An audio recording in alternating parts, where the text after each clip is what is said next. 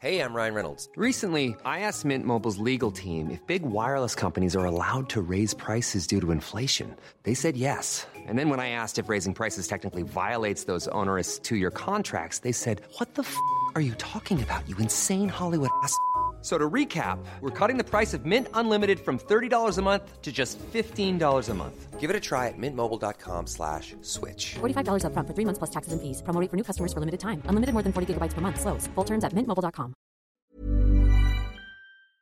Three, two, one.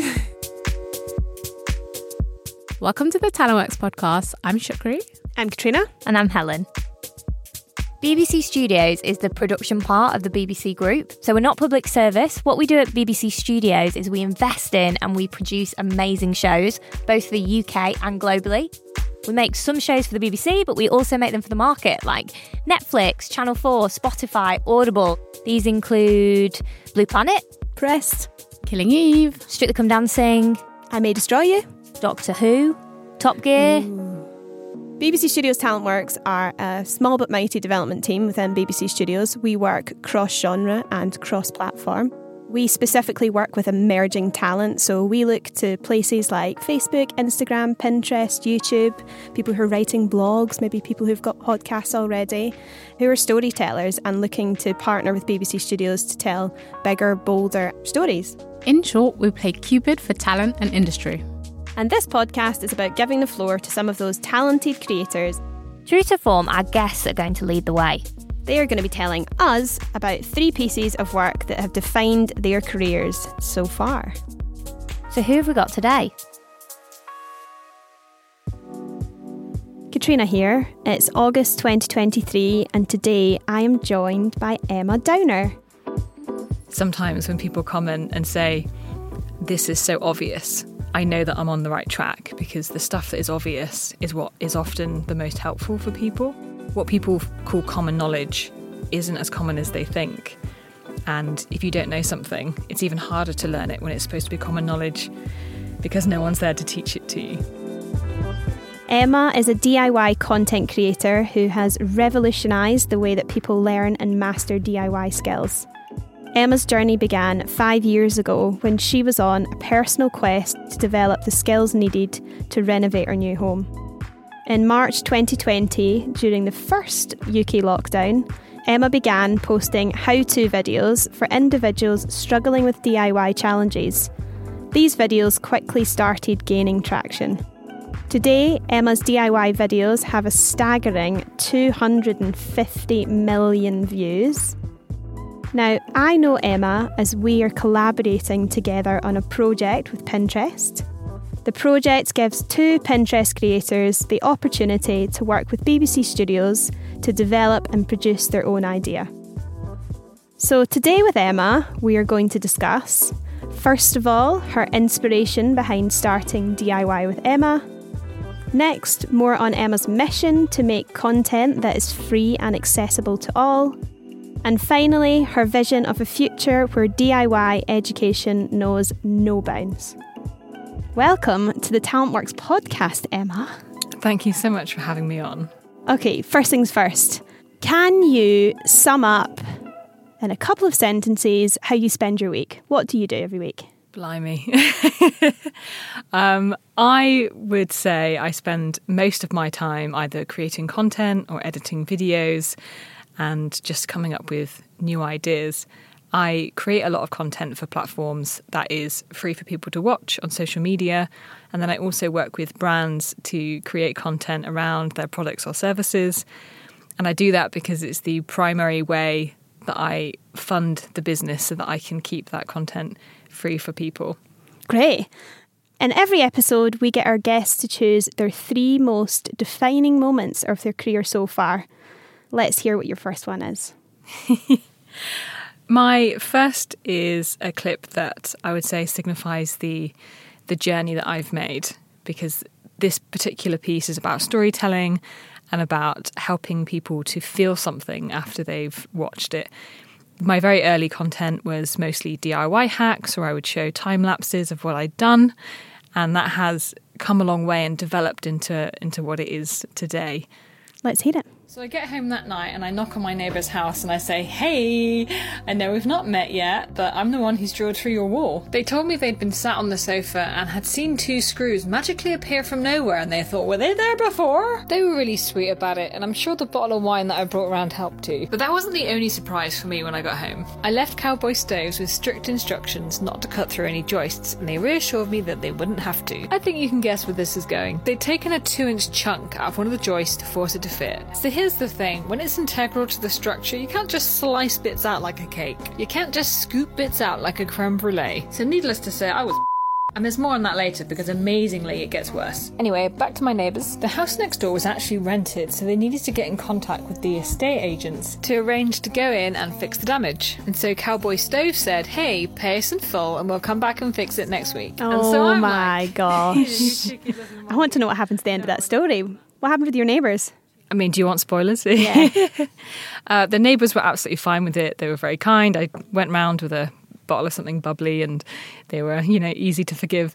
Um, but the story with the Cowboy Stoves is that yeah. they had, you know, made lots of mistakes that came up, so much more mistakes than I realised later on. Yeah. And they were eventually uh, struck off the register for HETAS and Gosh. They're no longer accredited because of not just the work they did at my house, but the work they did at a lot of different houses. So I think it does it does come with a happy ending, I mm. think.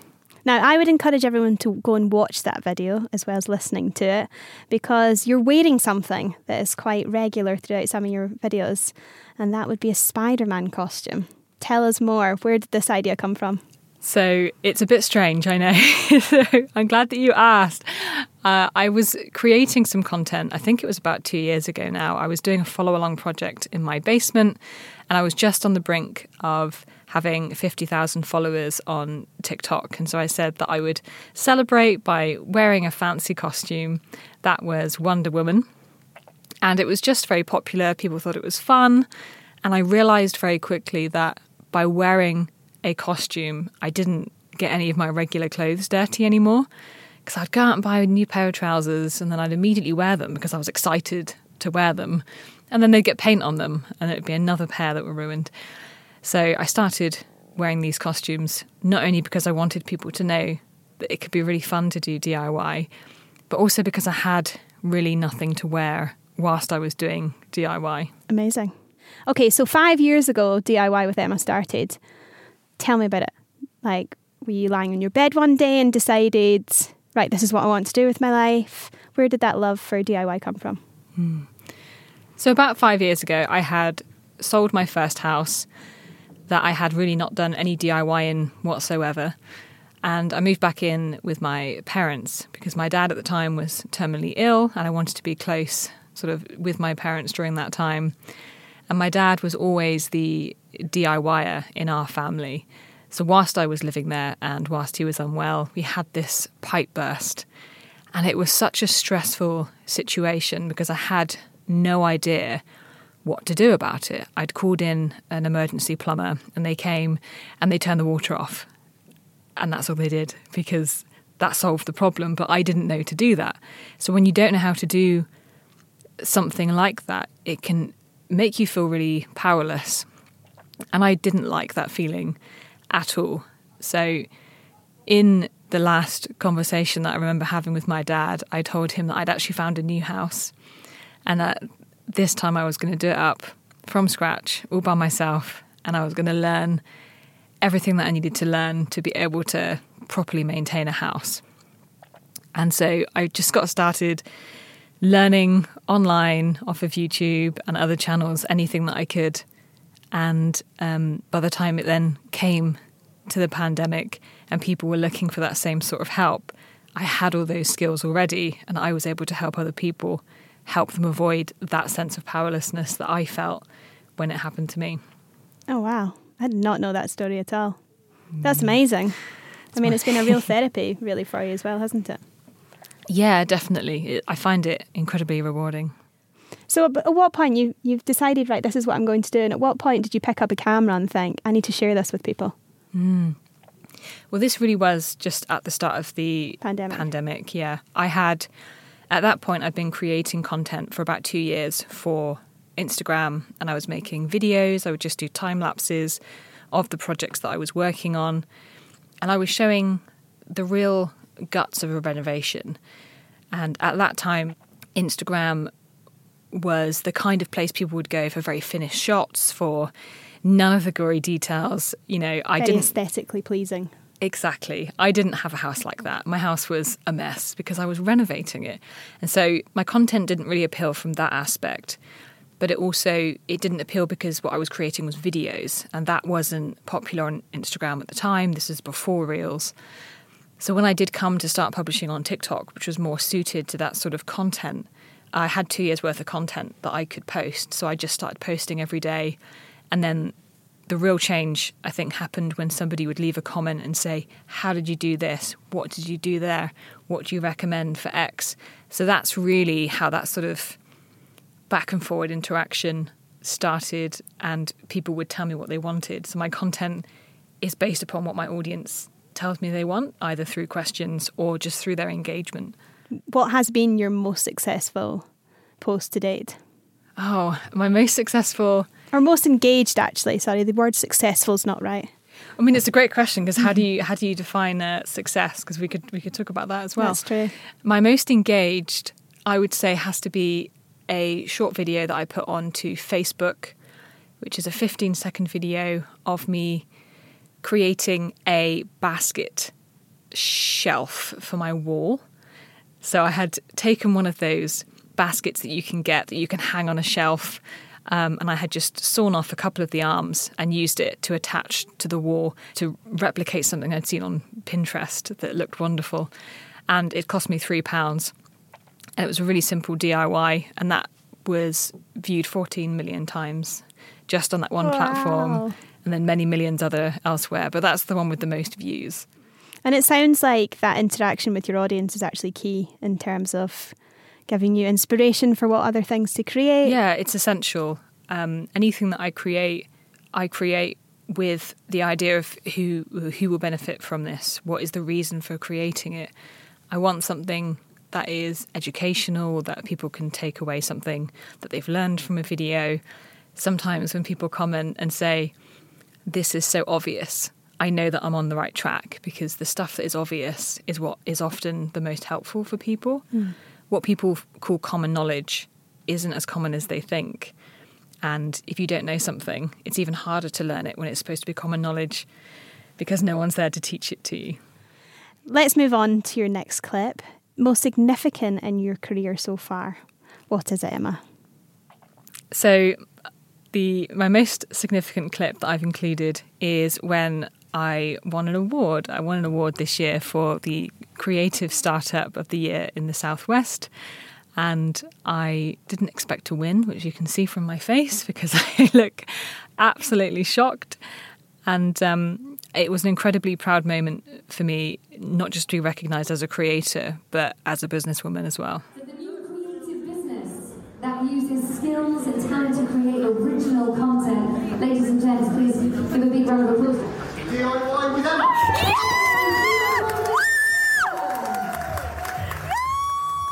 Oh my God, shout out to your friend for being the biggest hype person known to mankind. I mean, congratulations. That is amazing. Um, you can see it in the video there, and I can tell everyone listening that Emma has the biggest smile on her face just now, even just watching that back. How does it feel to kind of relive that moment?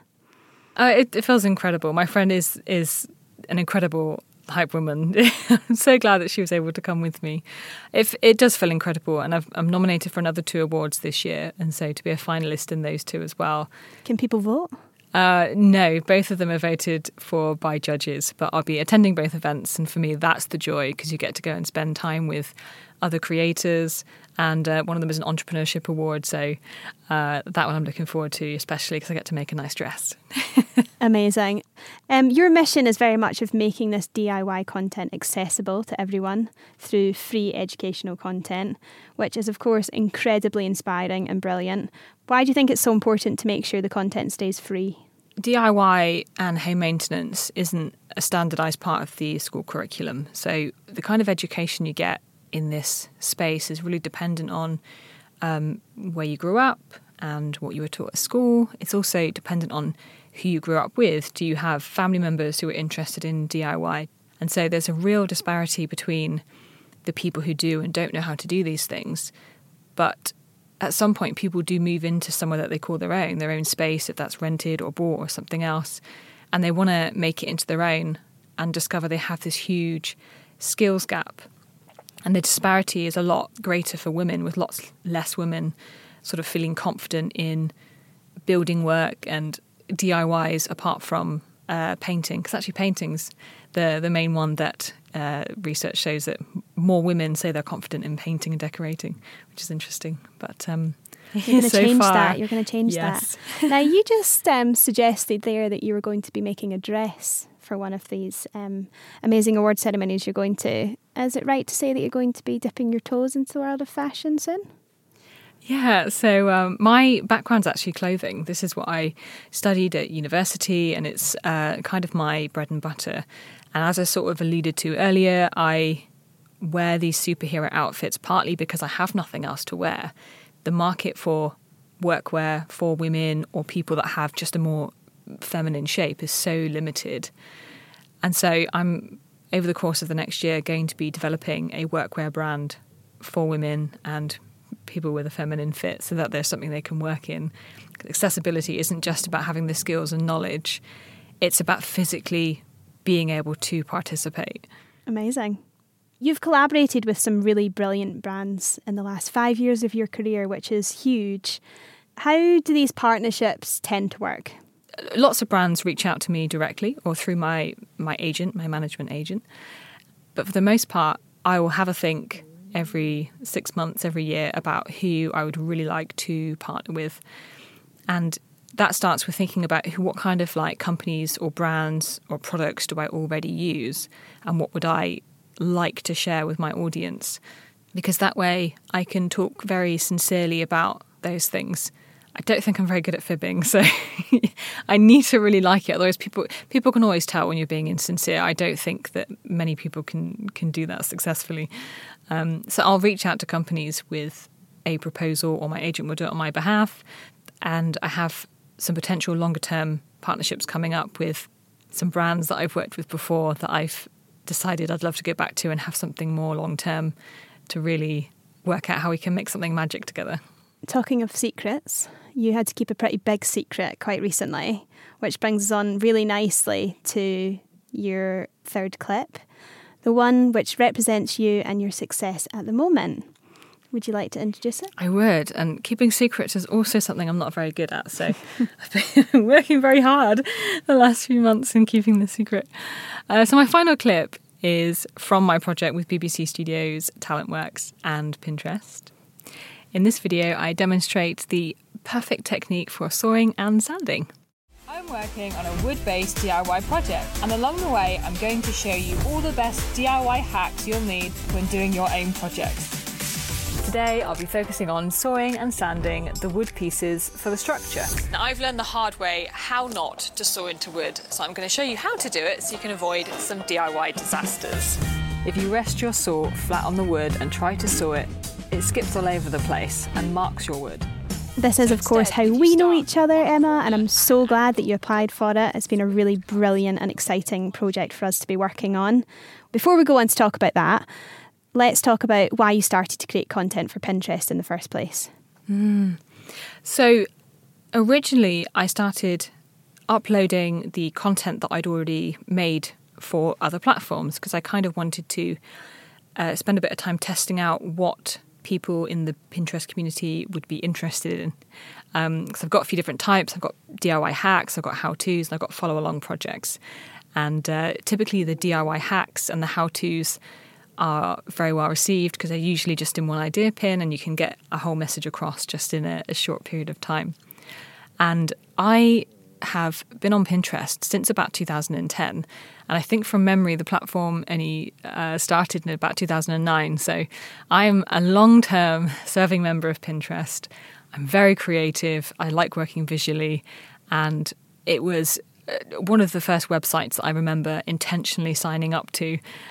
And so, you know, my, my account's been live for a very long time, and I just wanted to start adding something that people could pin to their own boards, as well as having all of this, the secret boards that I've got as well. I think if you were user number one, Emma, I was user number two. I couldn't agree yeah. with you more. I think it's such a brilliant platform.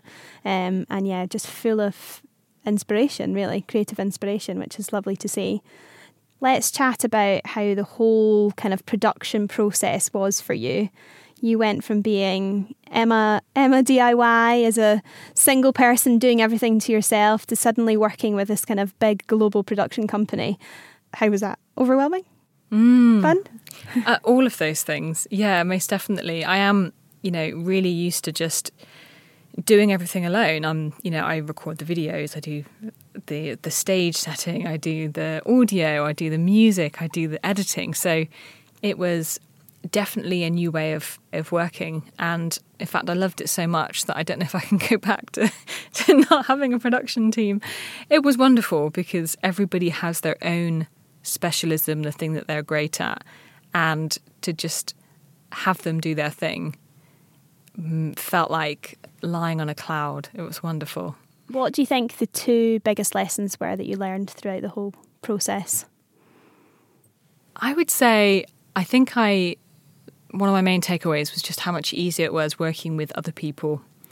For example, having Ben come and create a lot of the outdoor kitchen whilst I was doing the filming was so useful, because everything is very stop-start when I'm working by myself. I have to build a little bit and then come back. And, you know, over the course of the next couple of years, I'm aiming to get more people onto my team. That's the next big step for me. I have a social media manager. I have somebody who helps me with my website, but there's other roles that I'm wanting to fill. And so probably having people help with some elements of the production would be what I would want to do, and being able to see how that could work successfully and I could just let go of some of the control would be good. So the content is now live for everybody listening to go and watch. You can find it on um, Emma's Pinterest account, so at D I Y with Emma. And I think we speak for both of us when I say we'd absolutely love to hear your feedback on it. You know, hopefully this is just the very beginning of a working relationship together. I keep asking Emma loads of questions about D I Y personally as well, so she's a fountain of knowledge. Can you believe we're moving on to the very last part of the podcast?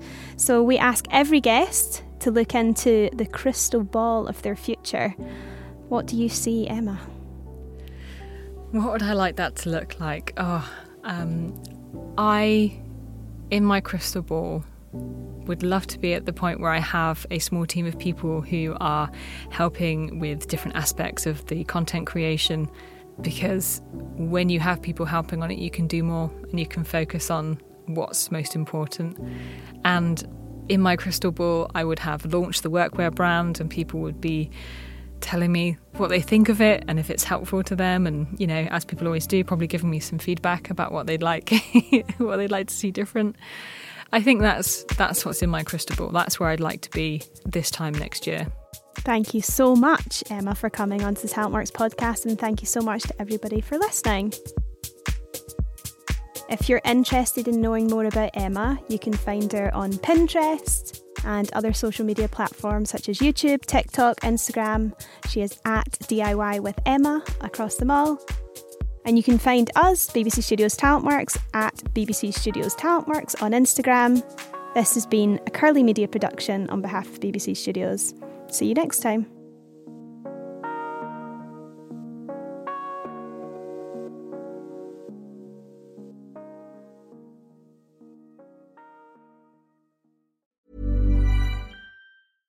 Imagine the softest sheets you've ever felt. Now imagine them getting even softer over time. That's what you'll feel with Boll and Branch's organic cotton sheets. In a recent customer survey, ninety-six percent replied that Boll and Branch sheets get softer with every wash. Start getting your best night's sleep in these sheets that get softer and softer for years to come. Try their sheets with a thirty night guarantee. Plus, get fifteen percent off your first order at boll and branch dot com. Code BUTTERY. Exclusions apply. See site for details.